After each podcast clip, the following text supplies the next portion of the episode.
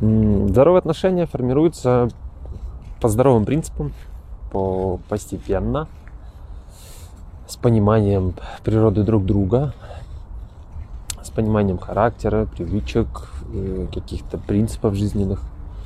Это вот, если так вкратце. Если уже более детально, то формируются они... Здоровые отношения, они, они длительные. То есть люди, это как клиентами, да, мы хотим с вами на длительный срок работать, что-то вот в таком, в таком духе, то в здоровых отношениях это вначале просто какое-то знакомство, это просто тоже здоровые отношения. Люди долго ходят на свидания, общаются, тоже это здоровая семья, первые там 5-7 лет, все 20-30, тоже это все может быть здоровыми отношениями, если же соблюдаются некие здоровые принципы.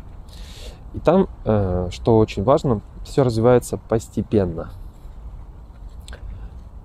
Постепенно люди узнают друг друга, постепенно учатся общаться, э, постепенно где-то проводят время, узнают друг друга, какие-то привычки в таком духе. Вот. Постепенно посидят,